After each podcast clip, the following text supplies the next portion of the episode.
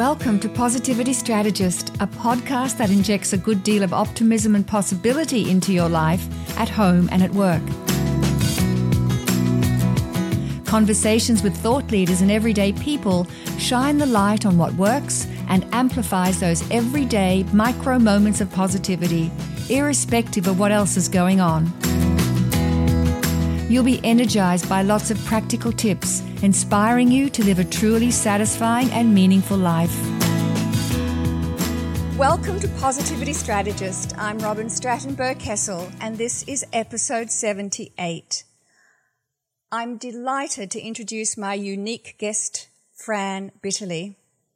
Fran Bitterly leads a wealth management team as Managing Director, Wealth Advisor, Senior Portfolio Management Director, and certified financial planner.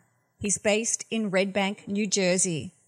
Fran, a very warm welcome to Positivity Strategist. Oh, thank you, Robin. It's great to be with you. Yeah, I'm delighted that we could have this conversation. Fran's not my usual kind of guest in the sense that makes him extra special. So let me give you a little bit um, of the background. Fran graduated from Rutgers University in New Jersey with a Bachelor of Science in Business Management. And for the past 32 years, he's helped his clients make wise and informed decisions about their money to enable them to achieve what is most important to them. And he's also been recognized five times by Barron's Magazine as one of the nation's top financial advisors. Now, how did I come to meet Fran? Well, I first caught glimpse of Fran at the end of summer in 2016, sitting on a park bench overlooking the Shrewsbury River in Red Bank, New Jersey. I was walking around while my husband, Jurgen, was practicing his drone flying to pass the FAA drone pilot test. Now, Fran went up to Jurgen to chat, as many guys did in the park, and then he came over to me and we had a wonderful conversation. He was curious about me as a positivity strategist, and it led to a rich conversation about the value of positivity and spirituality in transforming lives. I discovered that he had just written a book that was still at that time looking for a publisher. The title was intriguing, and I asked if I might read it. The name of the book is The Yoga of True Wealth. Now, already you might be getting a sense of its message. The subtitle gives you an even better clue, and that subtitle is Wisdom from a Heart on Wall Street. So, Fran, let's start there. Tell me about that title of the book. Well, the the title initially was going to be just wisdom from a heart on Wall Street or spiritual wisdom, but uh, as the book uh, moved on, uh, I, I think the idea of uh, yoga, which means union with God, uh, and true wealth, which is this uh, ineffable uh, spirit or formlessness, became the the focus. Just seemed this was a, a, nice way to convey it. My my daughter kids with me and says she's the one who named the book. Um, I, I, think another friend of mine had some input in terms of a spiritual friend who who mentioned uh, the title, but uh, it just came together and it, it just fit nicely. It certainly does, yeah. Um, and what about the motivation to write the book? What's important to you in writing this book, Fran? Yeah, the, the book, you know, kind of wrote itself. Uh, initially, uh, I, I, I guess it was the it had been suggested to me by uh, some friends in California to write a book. They said, "Boy, you you know you're you're you've reached a certain level in the business, and this is uh, a credibility issue." Uh, and when I went in to kind of begin to think about writing a book, I knew I couldn't just write a an investment book. I knew that, uh, and I must give a little uh, mention that I may I may break up a little bit in, in emotion when I talk about this because it's very hard for me uh, to talk about the subject matter without really feeling the essence of the true wealth within me. And so I knew as I started to uh, to write and to even before I even began to write, I knew this book had to be about the uh, the experience I had as a young man losing a mother and then overcoming uh, a, tr- a, teenage alcohol problem. Not I didn't drink every day, but I knew I had to talk about this magnificent awakening that I had at age 21, and then you know what came after it. I had some wonderful success in business, but I also, as I've gotten older, really became a, a deeper seeker of uh, spiritual uh, truth with a capital T, truth with a capital T. And this is where this book uh, evolved out of. And what I love so much about the beginning of the book is you do tell that personal story, which is very touching. And I have to say, I also, um, you know, was emotionally moved um, by your story, losing your mother at the age of four, and what deep connection you had with her um, even at that tender yes. age. Yes, yes. And she, what is unique is that, and I asked an audience the other day if, if uh, one could remember, if anyone could remember when they became aware of their own consciousness here on earth. In other words, sometime within, when we're around five or six or some, some some cases uh, it's it's earlier. We become we we can think back as we we age when we were aware of just being here on earth. And for me, it was really being in the midst of my mother. So that that was kind of the, but what was unique was the, the lessons that she taught, and they, they, and I remember so so clearly. For instance, being in her the backyard, looking up at the sky, and her pointing to the sky and saying, "Someday we'll swing on a star together." Mm. Um, and I also mention uh, some beautiful, uh, you know, a beautiful song she sang to me when I was little. Uh, the beautiful uh, child song, "Row, row, row your boat gently down the stream." Uh, merrily, merrily, merrily, life is but a dream. And as I now that I'm uh, much older, I realize the truth of her words um, and the spiritual, um, ma- metaphysical truth of her words. And she taught about love, and she taught about living from the heart and it, you know, we I, I, somehow you know remembered all of it. So my my consciousness awareness became you know three and a half, four years old, and certainly that I took with me when I really needed it when I was 21, and I was kind of going going in a different direction than uh, than my true self wanted to. Hmm. Yeah, because there were a number of other challenges that you had. You talked about the alcoholism at um, a very young age, and then you maybe you would share, you know, what precipitated your wake up, if you will. Yeah, I, I think first of all, once again, awareness. You know, I was very blessed that um, I had an uncle who uh, had gotten sober, and uh, he, he, and so when I was about eighteen the concept of you know if if you can't just have one drink without getting drunk, then you may have a problem. And with me, it was really uh, an inherited situation. When I had my first drink, I got drunk, and I never wanted to have a drink without really drinking a lot. And so, uh, you know, I managed to, you know, it was controlled because of my age up until 18. But once I graduate from high school and you have kind of the you know the chains taken off you. It, it it's very quickly spiraled into a you know a situation where i was in uh, what i call the dark night of the soul where you really go through the agony of uh, of the experience of of you know not being true to yourself. So there was a voice inside of me that was telling me that there's a better way, and there was the awareness from my uncle and one of my my brothers, and so it was a uh, there is a solution to having drinking problems. You don't take the first drink. Mm-hmm. And so uh, once I once I got my once I got sober, my life took off, and uh, I went back to school and was able to. At the time I, I got sober, I only had about you know 16 college credits, and I was you know those were meager grades and I was struggling commuting to Rutgers. But once I got sober, I just started to build the momentum of goodness that comes from living with uh, with virtues and you know and eradicating vices and and it was just a a, a wonderful uh, challenge, um, and I certainly went through uh, some very, very, unique challenges in early sobriety, going to college, commuting to college. Coming back to the book, um, I mentioned your personal story, and you've shared a little bit of that now, which is very touching and gives us context and a full appreciation of, you know, how you embarked or you started on this path. But what also I loved about the book is the number of extraordinarily beautiful quotes from a lot of wisdom traditions and spiritual practices, from Christianity to Hinduism to Buddhism and others. So I'm curious to know um, at what point did you start, did you seek to, to go deeply into these very broad spiritual practices?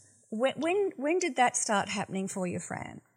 Well, it, it really, in the beginning, um, it was my own childhood faith, which I have today, uh, Christianity, and I'm, I consider myself a, uh, a, a, mystical Christian, if you will, one who is open to uh, truth from many directions, but understands now a much different uh, understanding of, of Christ. Uh, so it was in the beginning. It was really relying on on Christ and on what my mother, you know, some she was very spiritual. Um, there were there, it was really relying on just that faith. You know, I had surrendered uh, in uh, when I was 21 years old. I was so fortunate that you know someone reached their hand out to me, and and you know, as I got older, though, I continued to try to understand there was always a fundamental sense of lack. And I think it's deep down inside of many. We all share it. And it's been alluded to by every great spiritual teacher who has ever lived. And the root cause of, of, you know, I was realizing the root cause of my stress, even as a, you know, as a businessman and a, a successful one was, was this, you know, spiritual hunger that nothing in the world could satisfy.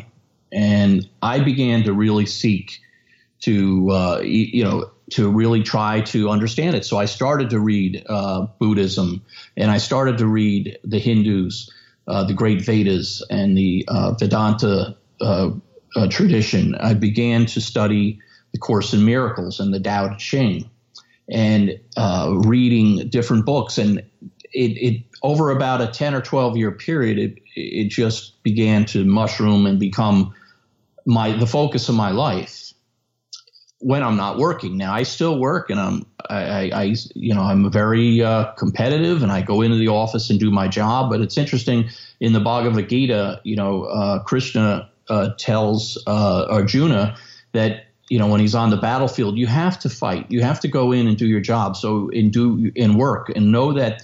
You know, this is a bit of a dream here. Not that it's not real, it is real, but at the same time, you don't attach yourself to the results as much as you know and it's you know it's hard sometimes not to be taking uh, everything so seriously but that's what these great traditions teach us so then i went back and i started to really just look at you know jesus's words as opposed to all of the different dogmas especially in the gospel of thomas and uh, you can see just how real in truth full uh, Jesus's words were. Um, and I, I love Jesus very, very much.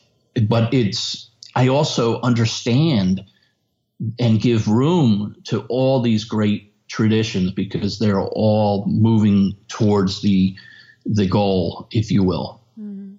And, and that goal being unity, right? And also exactly the goal from your own ego yes, the ego is it's not to be considered an enemy because it isn't. It's when we wake up in the morning, there comes here comes the ego. ego is wakefulness. It's it, we need it to you know there's it's not to be you know uh, considered an enemy, but in reality, the ego is the part of us that tells us we're separate, we're individual, we're individuated. Uh, the Hindus call it the jiva, uh, if you will, and um, when you move towards yoga or towards union with God, which Jesus did, of course, and you know Buddha wouldn't answer when he was asked, you know, about God. He just didn't answer. But it's the same movement of losing the self, the small self, and real and opening to the ocean of of spirit, which is everything, and it's almost indescribable. It's almost, you know, when when you get to a certain point, you really can't, you know, because God is beyond our comprehension in a sense. It's so that you know it. So it, that's where this. Uh, this takes us, and it, it's actually non-duality. They call it. Advaita Vedanta is the, uh, non-duality, meaning not 2 mm-hmm. And that's what yoga is. Real yoga, real spiritual yoga, is becoming one with God, where you can you you move to the heart and out of the the mind. You know, the mind is not going to help. you The mind, you know, we need our minds, but the mind will trip us up and real real uh, salvation if you will or nirvana is beyond the mind mm.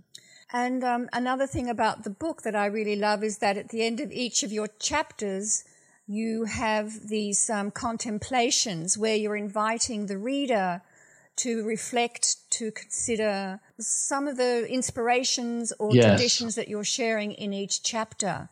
So yes. it becomes almost like here's an opportunity to practice, to not only just read, but to practice. And I want to say, Fran, that I often pick up the book just to be inspired by one of the, um, by a part, some of the readings that you share.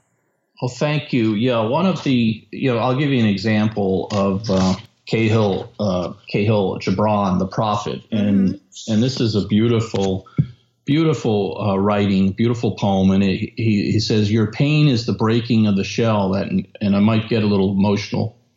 Your pain is the breaking of the shell that encloses your understanding, even as the stone of the fruit must break, that its heart may stand in the sun. So must you know pain. And could you keep your heart in wonder at the daily miracles of your life, your pain would not seem less wondrous than your joy and you would accept the seasons of your heart even as you have always accepted the seasons that pass over your fields. And you would watch with serenity through the winters of your grief. Much of your pain is self chosen. It is the bitter potion by which the physician within you heals your sick self. Therefore, trust the physician and drink his remedy in silence and tranquility. For his hand, though heavy and hard, is guided by the tender hand of the unseen. And the cup he brings, though it burns your lips, has been fashioned of the clay which the potter has moistened with his own sacred tears. That is a, a beautiful writing. And the, the contemplation that follows is consider deeply your own personal dark night of the soul and how it affected you.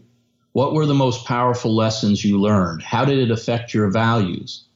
Have there been times in your life when you have chosen love over ego and times when you have not? What were the differences in the outcome of those experiences?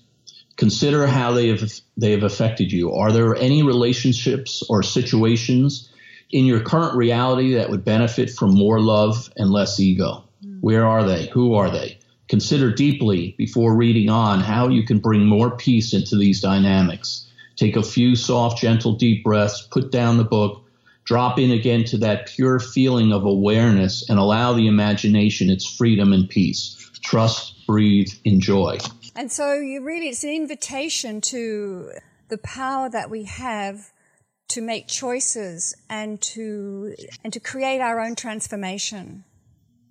Yes. And this is where I understood after studying these other great traditions, and uh, Gibran, for instance, is a, uh, uh, you know, is not a Christian. It's it's a Eastern. He's an Eastern writer and actually a Sufi. Um, what I realized though is this is the treasure that Jesus spoke about. So you do your job, go about your business, be as good as you can be in the dance of life, but know, and this is the yoga of true wealth, know that there are there is something beyond all of our accomplishments and all of our personal identities that is the real treasure of life. And there's such a peace, such a I call it's called the peace that passeth all understanding. And uh, in the Course in Miracles, basically the very summary of the Course in Miracles is that nothing real can be threatened, and and nothing unreal really exists. Mm. Therein lies the peace of God. Yeah, yeah. Fran, let me pivot a little bit. How are you using your philosophy or faith in your business? you know, how do you attrib- can do you attribute your success as a wealth manager to how you live your life personally? Yes. Well, I, I think one of the one of the things that has helped me through my career has been caring. Mm-hmm. Uh, you know, and, and obviously, if you care about the people you serve, you also have to be on top of your knowledge in your game, and and and you know, I call that wisdom. Uh, and it has uh, allowed me to be uh, to have empathy, mm. to really understand. I, I, mean, when you when you really look at people from the standpoint of a spiritual experience, you know, you have you know once you really move towards the union, you really see others as yourself. I, I've had many experiences where I've been in cities like Miami, and I've seen uh, people on the streets, and I've just felt, you know, I, my wife would kind of get mad at me, tug me, but I want to talk to them and speak and be with them because I know, and but for the grace of God, you know, go I. But in reality, everyone really is a reflection of ourselves, and that's that's really where you know so business is wonderful but it's there's also a little background knowledge in my case that there's something much bigger and it's it's eternal. Mm. because it before our consciousness here we came out of it and we will go back into it. And it's not easy for others to understand this. Everyone wants to get into concepts in the mind to try to understand this.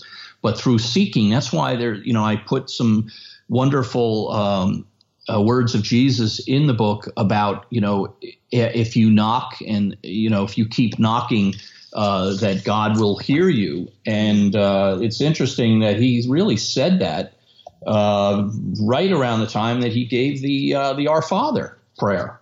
And uh, you know he used an analogy that if if someone came and asked knocked on your door in the in the middle of the night and asked you for food you would you would actually you know with while your children and you were sleeping you'd you'd have probably get up and answer them not not so much just because they needed food but just because of the audacity that you know someone was asking at this hour.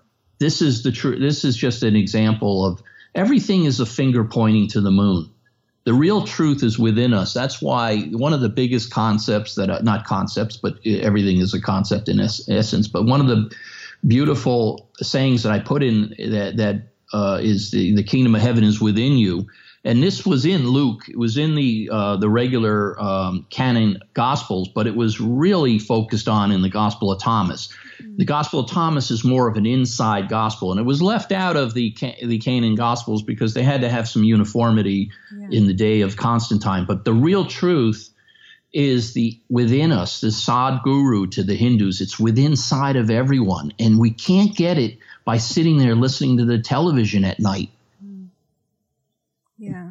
So I'm wondering, um, in your work that you do on a day-to-day basis, uh, just how open are your clients to discovering, exploring some of these bigger questions in life? So you know what truly matters Yes. You know, we're agreeing here is that real wealth is within and not what you accumulate on the outside. So, and you've just pointed to the fact that it takes work. It's an inner journey.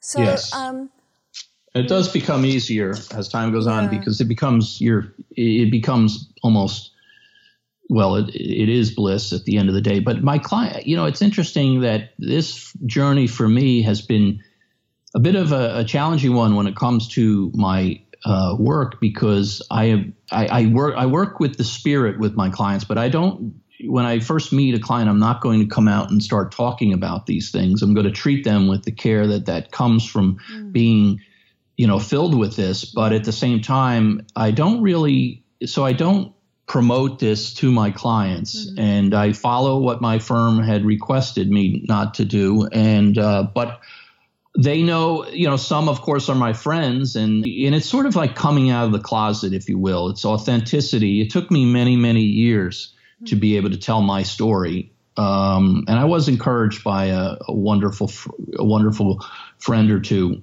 But that's really it's a bit of a tightrope and I'm trying to I'm trying to walk it and trying to follow what I'm supposed to do from my company's standpoint, but at the same time, I can tell them if it's unsolicited. If they come to me and yes. you know, and I certainly have clients who know me very, very well, and we've had the conversations. Once it opens up, though, everyone suffers, uh, Robin. Yeah. Everyone suffers. This is what Buddha taught. Uh, Jesus taught it too. Um, of course, Lao Tzu in the Tao Te Ching knows it. Everyone suffers, and many people are out there and they're not realizing why they're suffering. And it's attachment to uh, life in general. It's you know it, it really is an attaching attaching to their story. That's why I dropped the story in this book after three chapters. It's not it's not about me. It's about this ineffable, uh, wonderful, formless uh, spirit, which is the spirit of life itself. It's as close as it's as close as our own breath. It's not out. It's not out there somewhere. It's it's it's a paradox that it's so close. So that's really. I hope I, I know I'm kind of rambling on the question, but uh, it's a delicate it's a delicate one for me. So yeah. I'm I'm just kind of coming out with this now, and I'm doing it, you know, very discreetly and quietly. Mm. Yes, and the book is enabling that to happen. And I think just going back to what you said, which you said, uh, I think very artfully and um, very um, poignantly and perfectly that, you know, in the conversations that you have, the conversation will emerge in the direction that people have the capacity to embrace. Yes. So, um, you know, one of the principles that underpins my work is this principle of social construction, which is it's in relationships and through the words that we use that we begin to shape the world we live in. So yes. paying attention to how you use language, what your values are, respecting the other person's perspective or point of view, whether you're in agreement with it or not, is an act of respect and love. So you're demonstrating that. And, you know, we don't go out there and, you know, preach our own dogmas or our own views to people. It just doesn't go over that way. So no. I understand no. what you're saying. And, and I, I think, you know, the way that you're expressing it in this book, you leave it open. People will either say, wow, this is speaking to me and touching me and makes great sense um, yes. or not. And that's okay. Yes, and it's it's the real truth is so it cannot be you know described. I mean, obviously, we might point to our religion, which is wonderful, and there's nothing wrong with you know having you know religion is wonderful. That means connecting to God. I try to be careful with this. It's uh, there is a lot of misunderstanding, or you know, people automatically think, "Oh, he's very religious," but there's something beyond all of it. When you touch it, uh, it, it comes when you lose your own self, the attachment to your own ego. There's something that comes in place of it. It is the it is the treasure that you know Christ said. When you find it, you go sell everything and then go back and buy that piece of land where the treasure is, and that's it. Mm-hmm. Yeah. It's faith and love. It's faith and love. And and this is what the world needs because we're fighting over egoic dogma in different parts of the world and we always have the ego you know the ego consciousness has just been running rampant over the, the you know civilization it's ego versus spirit yes yeah and how beautiful that we have these ancient wisdom traditions to go back to. um, yes. And they're, you know, they're just as relevant and it's this timelessness and formlessness and the lack of material um, essence of what you're yes. talking about. So, yes. Fran, in chapter nine, you point out a number of practices to help people um, begin to take an inner journey if they so wish. Yes. And I just wonder, mm, um, and I actually, as I was reading through these, and it's not a list, you just kind of um, offer these particular kinds of practices or strategies. And I related them to positivity practices.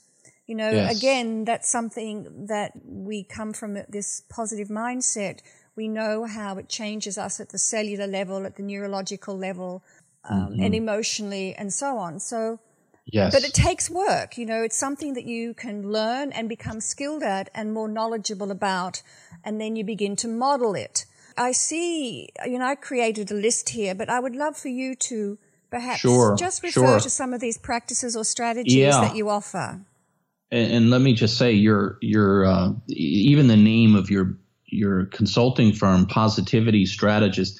Positivity is so important. There really is only positivity, but we get caught up in the negativity. Uh, so, you know, and again, all the great ones spoke of it. You know, it, it, you know, Jesus constantly talked about, you know, being positive and, and and you are what you think. You reap what you sow, and what you sow is what you think. And so, in terms of the practices, though, it's you know the first one that uh, is meditation and it, meditation can be very difficult, but it's something that you have to persist in because when you meditate, you go into you you you become the watcher of your own thoughts. You become the witness, and that's who we really are. It's the I am within us, and it's it's it's the I am concept. You know, is such a wonderful spiritual concept when you really just focus on I am and not what comes next. Of course, be careful what comes next because if you say I am bad or I am no good, you're going to start to be. That's why the teachers taught, you know, the wisdom teachers we speak about taught to be uh, positive.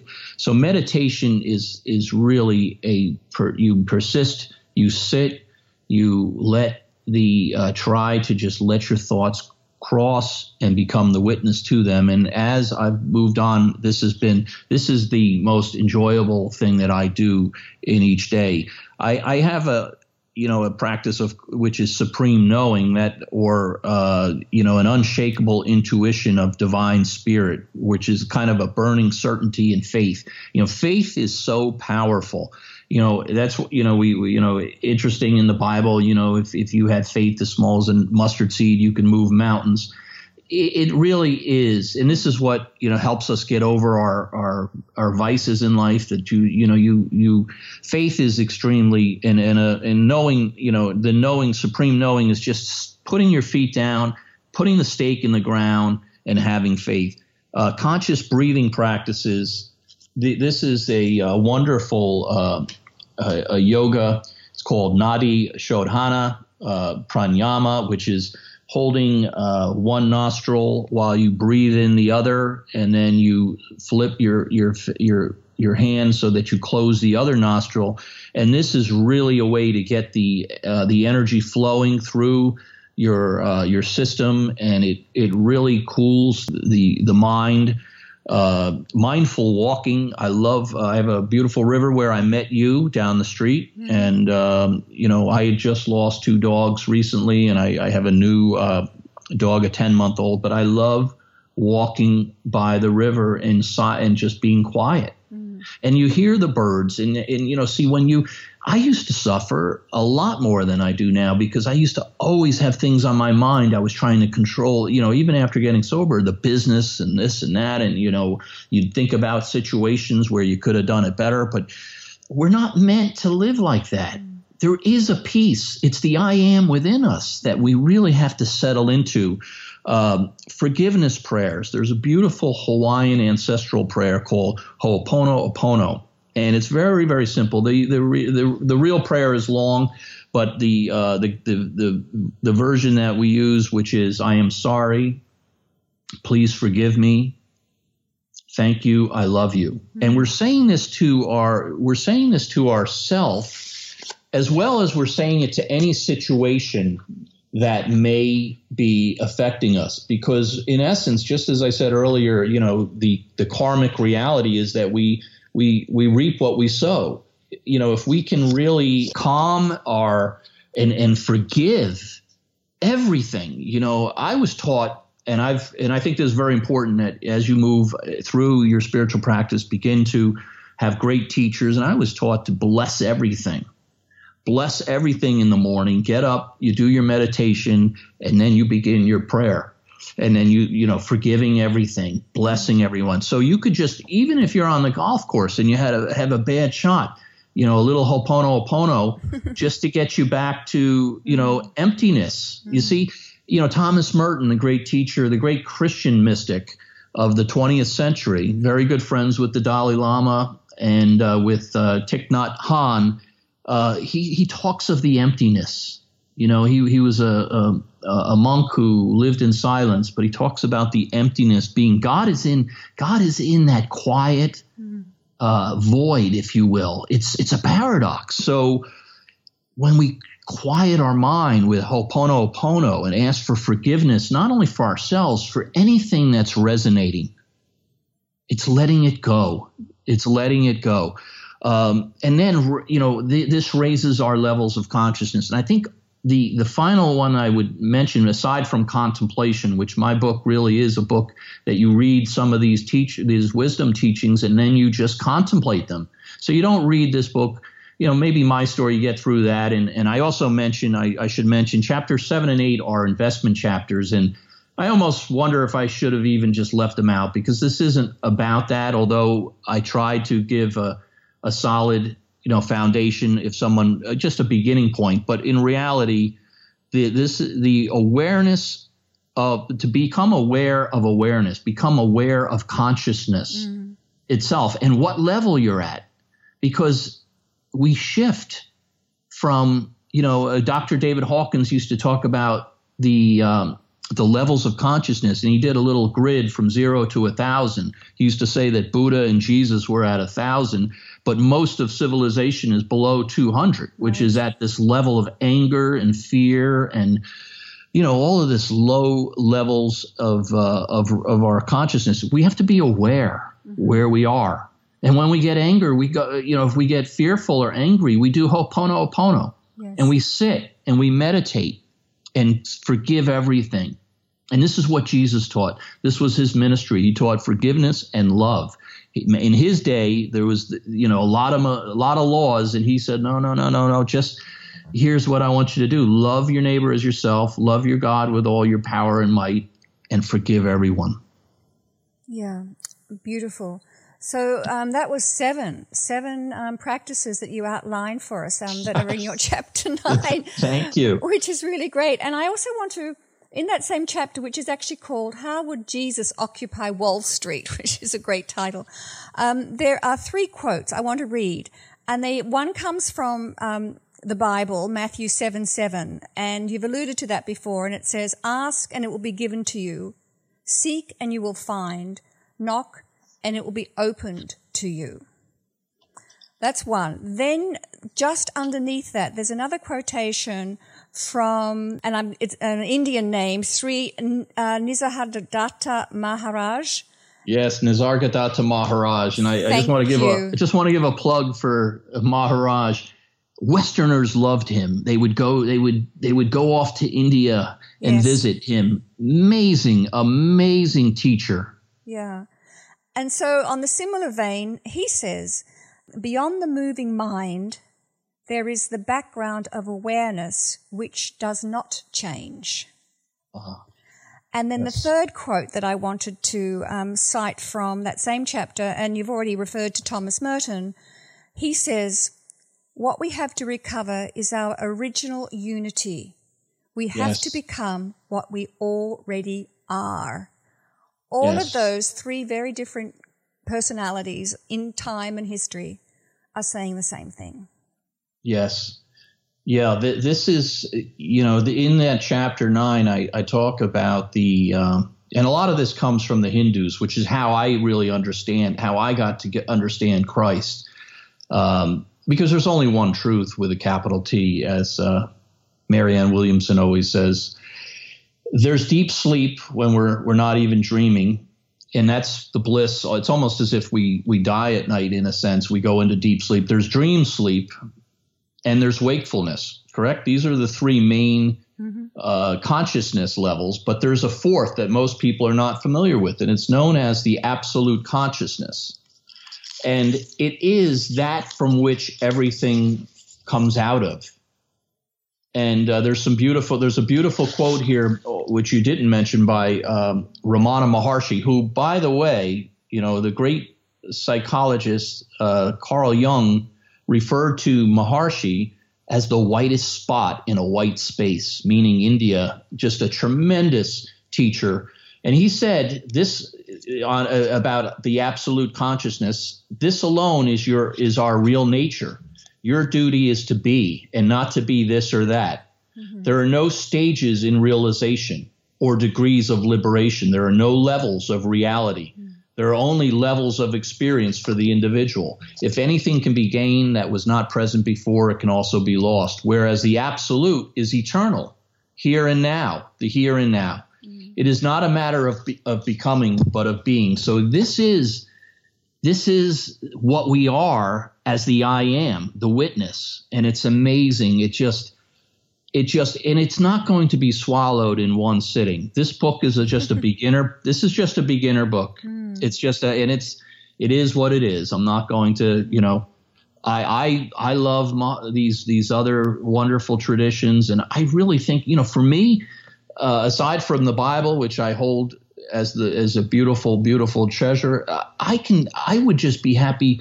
You give me a few of these great books and you go sit and be, there's nothing you need. Mm-hmm. But the real, because it brings, it's a pointer pointing to the real truth, the finger pointing to the moon, as Buddha used to say. It's not the moon itself. The moon is within you, yeah. but you have to keep pursuing and knocking and going. In other words, getting silent.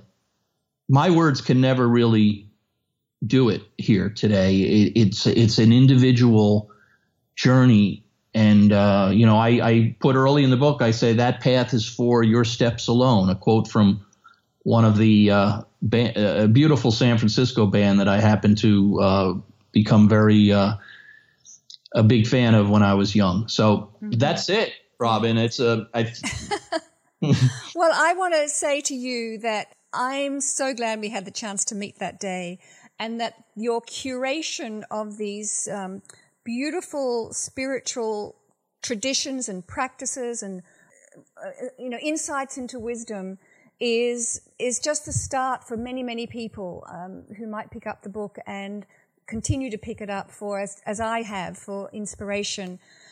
Um, there will be links to the book um, and a little summary of our conversation here or my interview with you on the show notes page on Positivity Strategist.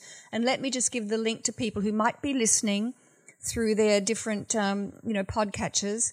And so that's positivitystrategist.com slash PS78. If they were to type that in, they'd go straight to the show notes page and find those resources there.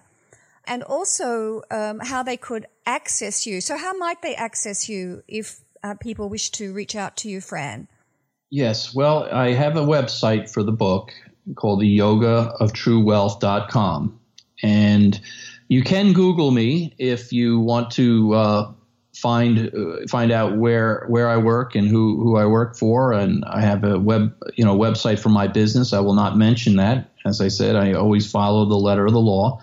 You can connect with me on the yoga of truth, truewealth.com. There's a place to put, to connect for info, you put your information in. There's also an email there to uh, send me. And, uh, you know, it's all, it's all goodness. That's, that's really, that's really it. It's all goodness. After giving you my thanks and appreciation for agreeing to come and talk to me today about the yoga of true wealth, is there anything else that you might like to say by way of conclusion, Fran? Well, you know, I was looking at the end of the book, the final yoga, which uh, is from a Gita, uh, a Hindu Gita. It says, always discriminate. When you can disting- distinguish between the Atman and the non Atman, you have reached the culmination of yoga. As this discrimination grows in the mind of a yogi, he reasons this I am not this body, which is composed of earth, water, fire, air, and space and yet clinging to this body, I desire happiness. Pleasure and pain come and go in the body. Since I am not the body, and since in my true nature there is no ebb and flow, I am always the same, serene, peaceful, unmoved by outer events. Likewise, enjoyment and misery have their beginning and ending in the mind. Since I am not the mind, and since my true nature has neither beginning nor end, I am always the same, serene, peaceful, unmoved by inner events. Let pleasure and pain, enjoyment and misery remain in the body or the mind. It matters nothing to me, for I am the Atman, existence, knowledge, bliss, absolute, from the Adhuta Gita of Dattatreya. And that is a beautiful, and, and when you hear that, can you not see, can you not relate to what Jesus was teaching? Mm. Is there really only, I mean, words, how can we fight over, you know, different language? It's one truth, and it's it's wordless. It's only within within the journey within that we find it. It cannot be. It's not out there. You know. And I start the book out, and maybe this is where I should start and end the book with you today. I start the book out with a quote from Jesus. Uh, he said it in Luke and he said it in the Gospel of Thomas a lot. And I'll give it to you real quick. And and that I'm moving to it. And it said, Jesus said, and this is what's interesting about the Gospel of Thomas. It's 114 logions, very quick, pointed, pointed sayings from Jesus. Jesus said, if those who lead you say to you, See, the kingdom of is in heaven, then the birds of the heaven will go before you. If they say to you, It is in the sea, then the fish will go before you. But the kingdom is within you, and it is outside of you. When you know yourselves, then you will be known, and you will know that you are the sons of the living Father. But if you do not know yourselves, then you are in poverty, and you are poverty. Gospel of Thomas 3. That's the third logion of the Gospel of Thomas. Robin, thank you so much for having me.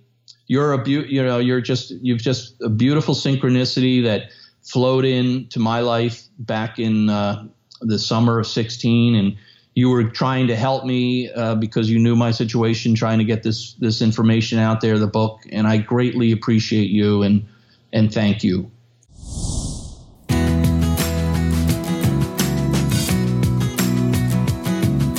Also, you can be notified of new episodes by email. Links to all these suggestions are available on positivitystrategist.com forward slash podcast.